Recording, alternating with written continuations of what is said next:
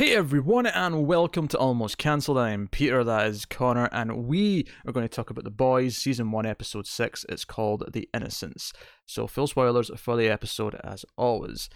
So, uh, this this episode kind of ramps up the coming conflict between Billy and Hughie, and I, I sort of say that's the main through line, but obviously some other interesting stuff in there as well. And the random Tara Reid cameo for some bizarre reason. I don't I don't know why. Why not?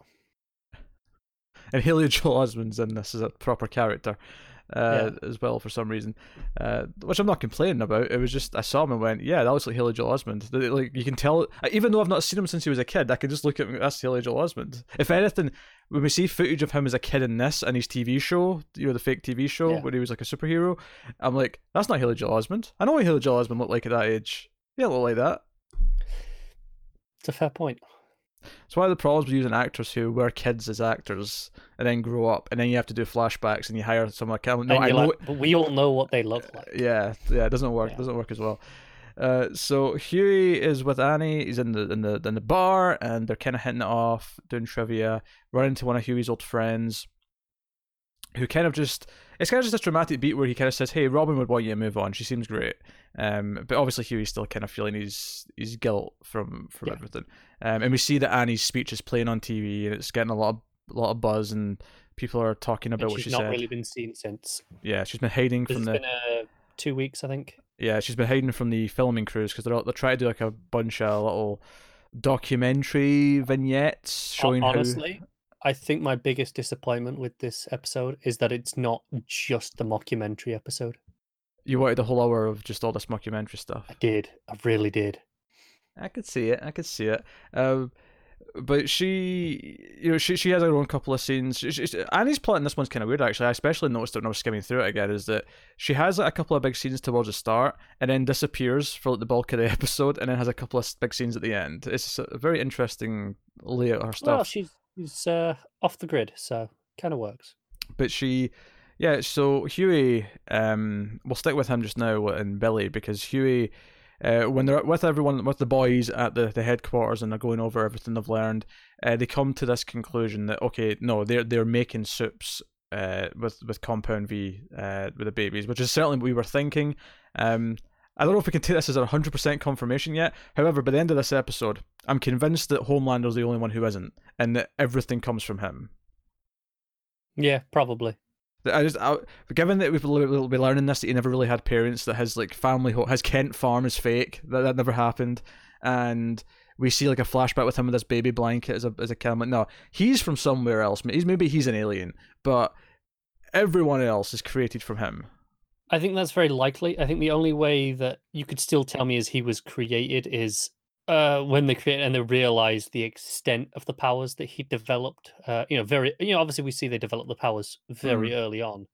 Maybe they just went, nope, too dangerous. We're keeping this one. Sorry, parents. Oh sure, yeah. Or maybe they toned it back after that. okay, maybe maybe delete the compound a little bit. This one's a bit too. Yeah, just give them the one or two powers, not all of them. Yes. Um. So Billy um, keeps dropping hints about Starlight. He, he keeps saying like, "Oh, the soups are all the same. They're all awful. They're all evil, including Starlight." And kind of like you know looks right at yeah, him. because uh, when they're in the, the, the base here and they're all like, "Oh, we're gonna do this, this, and this," and and uh, he was just like, "So I guess I'll just uh, keep working the Starlight angle, hey." uh, and he, yeah, and they're immediately just onto him, and and but just like, yeah, so uh We've been getting nothing from a phone for like a week. You wouldn't have something to do with that now, would you? Yeah, I may have taken that that bug off of it.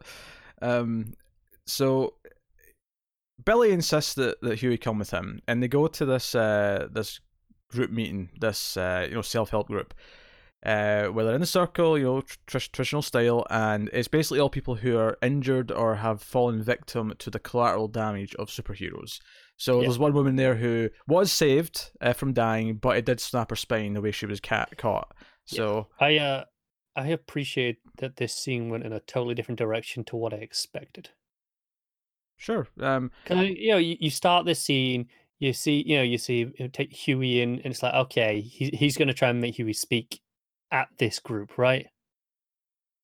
Yeah, I never actually thought that. Funnily enough, I where I thought it was going to go was that he the whole point was to sort of like let Hughie see all the other victims of superheroes to like show him that they are all bad that, that he can't. But of course, it doesn't even go in that direction. It goes in this place where uh, Rufus from Timeless, who we've seen working at Vought, is is here, and he's telling this story about it was the, the Ace Princess, the superhero, because Billy's been kind of rude and kind of jumping in and like guessing things as he's telling the story, which Yeah, typically you're not supposed to do at these types of meetings. Just for just FYI for anyone who's going to go and visit one. L- little bit of meeting etiquette. Yes, uh, but he's talking about how he fell for this this you know superhero with freezing powers, and when they were having sex sh- at climax, she turned to to ice, and he was still inside her, and it was the temperature was the same as liquid nitrogen, and it snapped off his dick, and. Billy cracks a couple of funny jokes as as to this. Uh, you know, he says, "Oh, let's get back to the escapades," because the person running the group's like, "Hey, maybe you should share because you're very outspoken. You should share. Give him the talking stick because they've got a stick." And Rufus tries to give him a stick, and he gets very aggressive. He gets very, Yes, he says, "Yeah, give me that stick and I'll shove it where your where your dick used to be." And you know, he calls them all C bombs, and he's doing all that, and he's like, "You're all sitting around praising them and just being sorry about what happened to you as if it was an accident. Did it ever occur to you that they did this for a laugh? Where's your anger? Where, where's your rage? Where's your self respect?" And I think what's really good about this is that he is coming off as a complete and utter dick, but at the same time, you actually understand. And obviously, we get a, a clearer context as the episode goes on as to, you know, obviously we know his wife is missing. That is what we know so far. She's been missing for years. Um, we find out eight years specifically later on, and later we do get some you know prime context where he takes Hughie to the, the last known location, that place we saw in the video camera footage Yeah, and he just came out out with it and says Homelander raped her. And I think it's interesting that that's coming from him and that he knows this about Homelander because one of the first things that you know back in episode one when they were talking about the various superheroes, it was him out loud that says, "No, no one's got anything on Homelander. He's squeaky clean," which does not mean that he doesn't believe that he's evil or that he knows that he's evil because he clearly does. It just means that there's no proof of it. There's no way to, Yeah. to track it. Um, so I think coming from him's a big deal. It's a really good moment. I think it's acted very well by uh, Karl Urban. Yeah. I think it's it's real nice coming after you know the the meeting where he could have shared this story. yeah, Um, but he did it with Hughie instead uh, because he yeah. sees Hughie as someone who's suffered a similar thing because because of what happened to Robin, and that's what he does. He compares Rebecca to uh, to Robin and says, "No, we have to do this for them, and we can't be distracted by other people or other birds," as he uh, puts it, especially not super. And I think he is someone who has become like. I mean, he is an extremist, but I don't, I don't think that's the right word I'm looking for here. He's some he's someone who's become obsessed with the idea of a super, um, to a fault. But I think he's someone you can very understandably see where he's coming from and why he feels this oh way. yeah, yeah, definitely. Um, because who could stop It's- Homelander? Who, who could? It's one of those where he he's kind of gone too far to a point where he's wrong to think everyone's like Homelander. Absolutely, yeah. Don't get me wrong, a lot of them are bad, clearly, but not all of them. Yeah, this this is like um, y- a- a- any group of people being judged because of the actions of one person. Like that, you know, like Yeah. it's the idea that you steal my donut, and then all of a sudden I think all gingers are donut thieves. Like, To be fair, we are. okay, bad example, but you know, like, like it's, it's very much that, and I, I think um you sympathize with him you understand his rage and i think that's you know what makes this better writing than it otherwise would be is that i'm seeing his point of view and while i don't necessarily agree with him i'm understanding why he feels this way and i don't hate him for it. Like i want him to come out i want him to realize that he's wrong but i don't hate him for thinking this because of what he's went through. And you know the idea of homelander raping someone is vicious as hell. Like, like no one on the earth could stop him. Like he can do whatever he wants and this is like the most personal thing because all, all the things we've been talking about for all episodes oh he can he can tear apart cities he can kill thousands and millions in the blink of an eye but we never stopped and thought of what can he do to one person in private Oh, absolutely. Um, and and it makes me think, you know, maybe not the this season in particular, but the the series as a whole is just when does Homelander snap? we might be getting close to I, I mean I don't know if Homelander's like a major character for the whole story or if he's like a first chunk yeah, I'm, thing I'm, I'm or- not sure, obviously, but it feels like you know, okay, we know how terrible he is. We've seen he's kind of getting, uh, you know, bored of being with with Vought. Really, you know, Mm. he, he's disillusioned by the system. But bored of putting up the pretense Yeah, how, how long till he snap? I feel like it's an inevitability at this point, and it's just a it's just a matter of when, not if. Yeah. Uh, so no, really well done scenes, and then of course later Hughie is back with Annie, um, and they're at the bar again, and uh, you know it's a great thing where he sees Robin, but then Robin disappears after they kiss. You know, him and Annie kiss, and she's like saying, "Oh, everything in New York sucks, but the one thing that I found here that's that's been good is you." And it's kind of a sweet scene. You know, she's saying, "Oh, we should go to this place in Hawaii that's got pink sand," and like she's really, uh, I think it was Hawaii. I don't know, Pink, but I mean, Pink I- Sand Beach. it was a pink sand beach. Yeah, because he asked her what the name was, and she was like Pink Sand Beach. He was like, "Yeah, that's real inventive."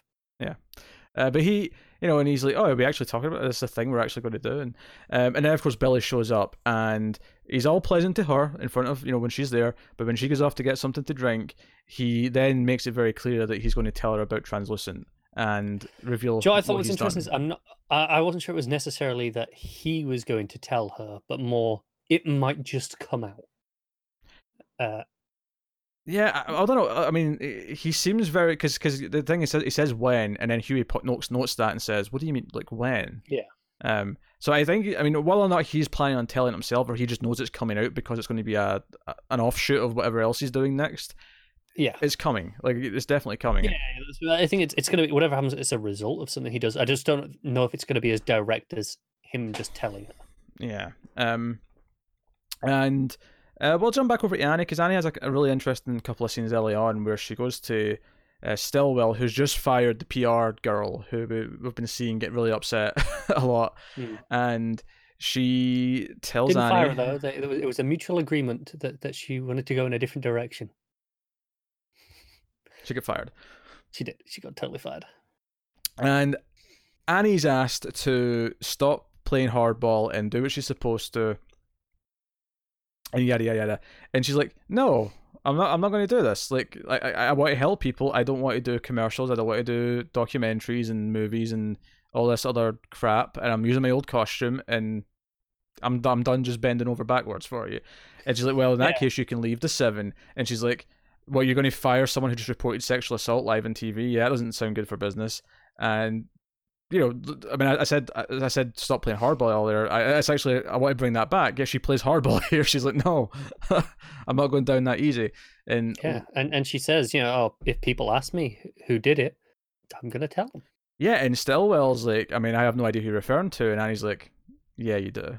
Like, and she walks out. I think that's an interesting thing about to this deep stuff where he does have a history of this, and Stillwell knows about it, and he, you know, he ends up making this crappy apology video that, I mean, you know, because we see him doing takes of it, and he's like getting directions in between, so it's like the most inauthentic thing you've ever seen. He's Yeah. acting. This is a performance.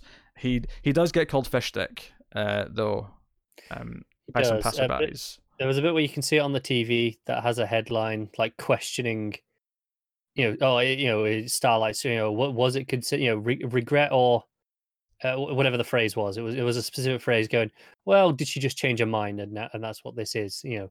That was that one of the headlines on the TV. It was also one of the concerning tweets story. actually. Uh, at the start when they were showing her interview, there was like they showed like a Twitter feed, and Mm, one of them was did, uh, yeah. "regret is not rape," and obviously it's just it was, it was, there was a few shitty comments you recognise from just the world. Every time this Yeah. happens, Every time someone accuses someone of something, it's, this is the stuff Yeah. that kind of gets churned up. Um, and she has a great scene with Maeve uh, after this scene with Stillwell, where Maeve's kind of complain every time she's on a red carpet doing interviews. Now she's asked about Annie. Are you supporting Annie? Like Annie, like you know, you're supposed to be sisters in and arms. she can't say no. Yeah, but she's kind of pissed that Annie's getting all the spotlight, and Annie's like, you know, I used to look up to you. I read like your your book about you saving kids in a school bus, and you went to all the physical therapy afterwards, and it really inspired me. But I guess that was just written by the marketing people, and she she walks out, and it's kind of this. You know, it's this again. It's the cynical Maeve who's been broken down, doesn't really believe in anything anymore, and Annie who's still trying to believe and you know fight for what she is and what she believes to, herself to be. Uh, and I mean that leaves to to Maeve's scene where her girlfriend or ex girlfriend shows up. Um, at the, the- While they're the- filming her her segments. yeah, and Melrose from Glow is the director, all this stuff. Uh, I recognized her from that, and she's, you know, directing, and they're in front of a fountain, and she's doing a pose, and she's giving a speech, and it's all the thing. And of course, the big thing plot wise here is that they actually catch her on film, uh, talking about the, the relationship. Uh, so this is about to become public knowledge. There's no way it's not. Um, I will say for a superhero, I feel like she should maybe notice the giant boom mic that the guy's kind of like because you actually because I because I was questioning like you see him creep up yeah, it, don't you? like you wouldn't be able to hear him from that distance, but you can actually see the boom mic dude just going up and just sort of like over the statue or whatever it is. just cut round the, 'cause it's like these letters, I think is the is what they are. Yeah, it's like like a a monument sign. kind of thing. Yeah. Yeah, big stone There's letters. You know, big like you know, statue sized letters. And it's just you can just see the boom stick it out from the edge of one of them. That cracks me up. yeah, if Maeve catches you, she's It, it was business this was like, I want this full episode as the mockumentary that this is. Mm. That that was the best bits. Yeah, and Layer may have apologizes to her actually, uh, which you know th- th- I didn't quite necessarily see coming. I, I think the redemption of Maeve and her fighting back, or at the very least, I see her having a big redemptive moment, um, possibly against Homelander himself at some point. Yeah, I mean, we. I'm not entirely sure how strong Maeve is. I don't know if she can stand up to Homelander, but I mean, Well, I, every, I don't think she can. helps. I don't think she can take him down, but like I feel like she might sacrifice herself to like stop him doing something, so something to delay him just enough that whatever he was going to do won't won't happen. Yeah, yeah, maybe. Uh, Um, it's interesting because you feel like, oh, she might just she'll go public with you know things like the plane or so you know an incident like that, and just be like, no, I'm not, I'm not following your line anymore. Uh, I- I I- doing, you know the the thing that's right. I can see Maeve dying. I can see Maeve wanting to do something like that, but being taken out by Homelander I before she can. No, but that's the thing. Her doing the thing that's right and just dropping the pretense makes Homelander immediately more dangerous because there's nothing to stop him. Then Which actually I think needs, leads us neatly back in to to Billy's plot because Billy goes to see uh, a CIA lady whose name I cannot remember. it's his his his uh his his wife's sister. Raynor. It's not his wife's sister. What are you talking about? Oh no, sorry. Never mind. That's a different character. It is. He goes to see Raynor, and she, you know, presents her with all the information. I've got a compound V. We've got, you know, evidence that they're doing this and they're making supers and yada yada yada, and gives her a list of of uh, demands. Essentially, just this is what you know we want for for turning all this information in and working with us. An office, salary. Yes, uh, immunity and so on and so on. And the one thing that she says she can't give him is Homelander. That we can't like try and go after Prosecute him. him. to, prosecute him to the fullest extent of the law. I think was the, the phrase. Yeah, but she's not willing to do that, and he's and he says, you know what he did. So so she knows, she knows what what he needs revenge for, what he needs justice for, and she says she sympathizes, but ultimately they can't because it's not. I mean, you're willing to commit suicide, like you're willing to be killed by him for doing this, but thousands of people might die because you did this. If he gets upset, it, and it really kind of set into the idea of like the idea of the fear because that there are people kind of higher up that kind of know what he's like, and they're just Yeah. so terrified of what he might do if they actually speak out against him, if they try and discipline him, if they try and stop him, that it's just too dangerous. He could do anything he wants, so they have to almost pretend that everything's okay just so that he'll be as calm as possible the entire time. Pretty much. Uh, so that's a really interesting and terrifying idea, which I thought was really cool. So um, that was really neat. Uh, obviously, the big plot we've not spoken about so far is uh, Haley Joel Osment uh, as the the the mesmerizer. I think was the Yeah, that was the it. name. And he was at a TV show as a kid, but basically he can uh, read your your thoughts uh, via physical contact. If he shakes your hand, he can read you. And um, they they go to this convention because they want to try and communicate uh, with uh, who, who we find out is called Kimiko, uh, the, uh, the who previously referred to as the female, or we very briefly referred to her as the honey badger.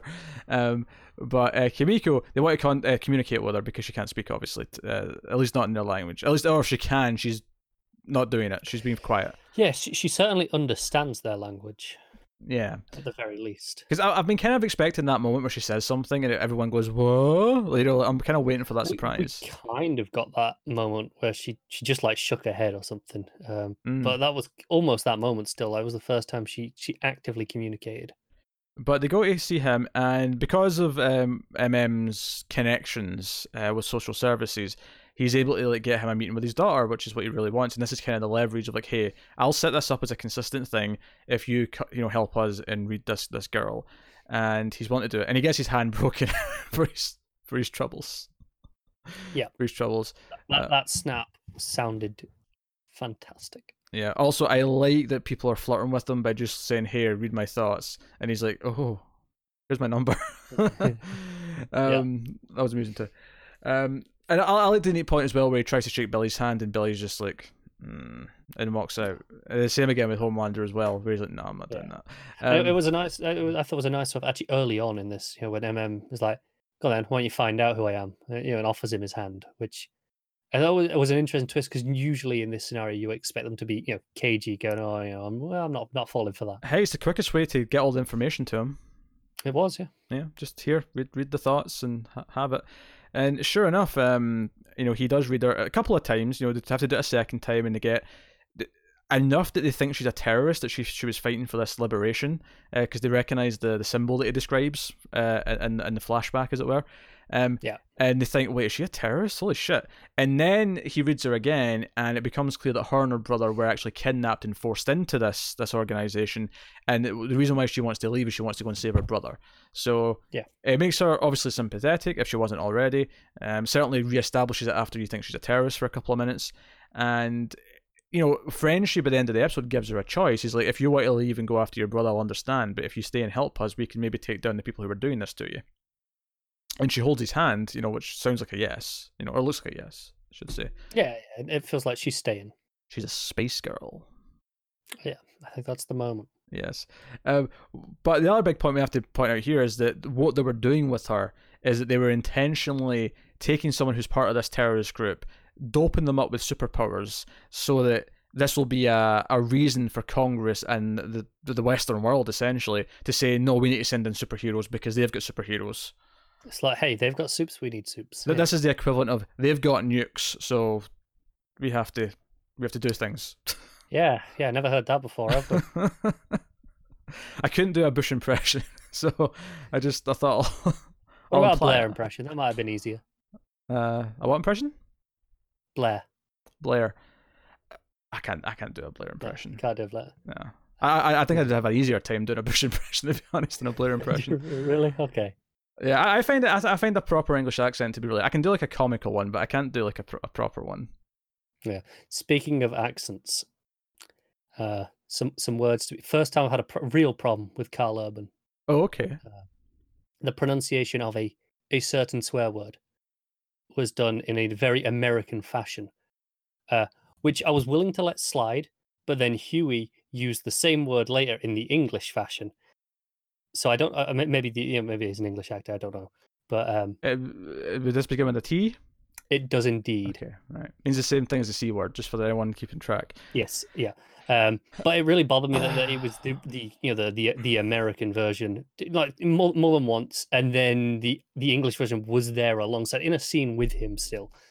Uh, That's why. Do, do you think New Zealanders don't use that word? Like, I don't know. Um, and that's why that's why he's defaulting to the American one because that's the only one that he's really heard. yeah, I, I genuinely don't know. That's interesting. a mate lives in New Zealand. I have to hit him up and find out. Oh, maybe it was a direction. I mean, I that's weird if Hughie was saying the other one, but like, That's that's why I was going to let it slide because I thought, ah, you know, you know, American production, whatever. But then the English version came out, you know, uh, in the middle of the, the, the usages from from Urban, so it threw me. yeah, it's a bit weird. That's a bit weird. So yeah, so we're building some big conspiracy stuff there, which is cool, uh, and it ties her into the plot that we're doing with Stillwell, with them trying to get the, the supers into the military and so on and so on. Um, so that's all really good. Uh, speaking of Stillwell, she has to go and babysit uh, Homelander again. Um, and if it wasn't erotic enough for you last episode, uh, she caresses his crotch whilst convincing him to do the story that he wants, you know, the mother story about the cake. Uh, so that he gets because he gets really upset because they put his real baby blanket in the room, like his fake childhood room, because it is it's the Kent farm. Like they're, they're trying to sell him as the the Superman, right? The Kent farm kind of Yeah. Um, but you know, it's it's all fake. He's never been here before. It's, He's It is no. This is you know all American kind of just. Hey, he went and played you know little league baseball and built model planes with his father, and his mother played piano. yeah, and look at the you know typical you know white picket fence American house Yeah. I'm not sure if it actually had a white picket, but you know the, the image was there. Yeah. Um. So uh, no, and he gets really upset, but he's he, he does it. But he, again, you can see him getting tired when he when he does tell this story. When the yell cut, he's like, "All right, we're done," and like you know, his his face, you know, the smile just drops, and he's he's miserable. He's miserable, so Oh, he's he getting is, yeah. he's getting dangerous. He's getting very dangerous. Um, should mention there's, there's going to be a Starlight movie, even though Starlight's not agreed to be in anything. so just we'll point that out uh, for one. Uh, a couple of little things along the way that are that are worth mentioning. Um, there is one of the interview segments with A Train. Uh, they bring up Popclaw, and he kind of gets Yeah, yeah, pretends like he doesn't know. He's like, who's that? It's Yeah. like, oh, oh, you're on a show. Uh, uh, well, I've not seen her in years. I don't know. Yeah, but it, it, it, it ends in kind of an emotional beat. They also show that he's trying to beat his record uh, with his brother, and he's just not doing it. And it's you get the impression that the last time they took this this reading was or tested this, it was when he was on Compound V. So he's just not comparing to himself. Yeah. Um, because he tries over and over and over again, and it just doesn't work.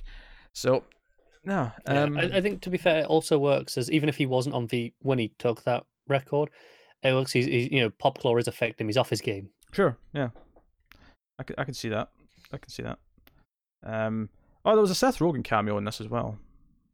Yeah, I mean, he's a producer on the show, though, right? So, Yeah, he was, he was interviewing with Black Noir, and then Billy Zane was back at the convention scene with, with everyone. A lot of little things like that. Uh, throughout. Actually, Joe, I really enjoyed. uh, This was when they were before they got the idea to uh, sort out uh, the communication problems. There's a little speech that Frenchie gives to Mother's Milk, um, where he's like, I- "I've seen you eat ice cream now," and he's like, "What?" Or like.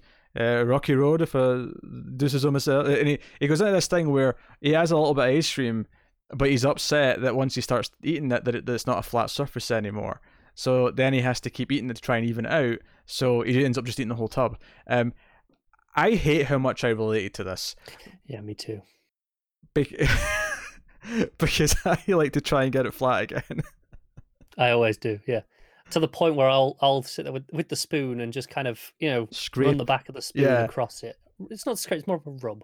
No, because if I have like a because obviously you've been scooping out, you'll have like a sort of peak in the middle of the two scoop sections. I'll just sort of scrape that out with the tip of the spoon to try and flatten you it. know, out. I'll do that as well. I'll get it close with some scraping, and then kind of like a circular rub with the spoon, the flat, you know, the back of the spoon, to kind of even it out.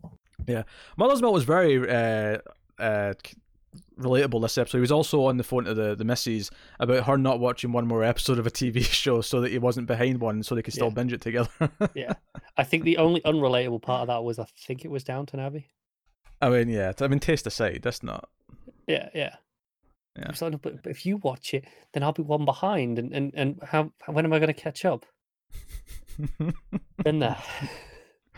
Yeah, a lot, lot of relatable stuff coming from him this episode, which which I uh, appreciate. Uh, the one other thing we have to mention about Homelander, though, uh, of course, is that um, uh, Mesmerizer uh, calls him and goes to see him and gives him information about all the people who came to speak to him. Gives him information. He says the French guy, black guy, English guy, and it's like, hey, these are the these are the people. Um, so he has a lot more information at the end of this Yeah, episode. he's got clear pictures of all of them. yeah, Takes his phone. And he's got X- X-ray vision and all sorts of shit. He can Yeah, and uh, and we've seen how quickly they track down Frenchie with one little picture. So, uh, well, not not not trying not to find him, but you know, all his aliases, all the information they could need. Yeah. Um. So that's neat. I'll tell you what I like about Mesmerizer. I like the idea that you know he, when he to see his daughter, um, which by the way, he tries to hand her a VHS of his old TV show, and she's like, "I It don't was a have it." DVD, to be fair. Was it a DVD? It looked like a VHS to me. He said DVD, and she said, "I don't have a DVD player." I don't think he said the DVD. He did. I saw the I'm- scene I'm- twice. I'm willing to stake. I, I was sleep deprived when I saw it. I'm still willing to stake reputation on this. I think he just goes to hand it to her and says, "Here, so you can get to know me better." no, no, it was a DVD. They look at VHS. Because I, thought that was the joke, is that she just thought it was a DVD because she's not old enough to know what a VHS is. No, I, I think she, I think he actually said DVD. Uh, All I'm right, I'm, he did. I'm going to check afterwards, but I, I, I don't think so. I don't think so. I, I okay. Admittedly, sleep addled when I watched it, but I'm sure, I'm sure he did. And I thought that's why I was funny. It's like, no, no, you're that old. She doesn't even have a DVD player anymore. That was meant to be old to us. Like, they- kids don't even have those now. It's all streaming now for the kiddies, Yeah, which is upsetting because there's so many obscure things that aren't on any of the streaming services that you never get unless you go out your way to get them. Yeah. That's the Yeah. that's the, that's the sad truth is that so much gets left behind. So, um, never never let another media die to a point just because I think it's important. But anyway, um, yes, as you can see clearly uh, behind me.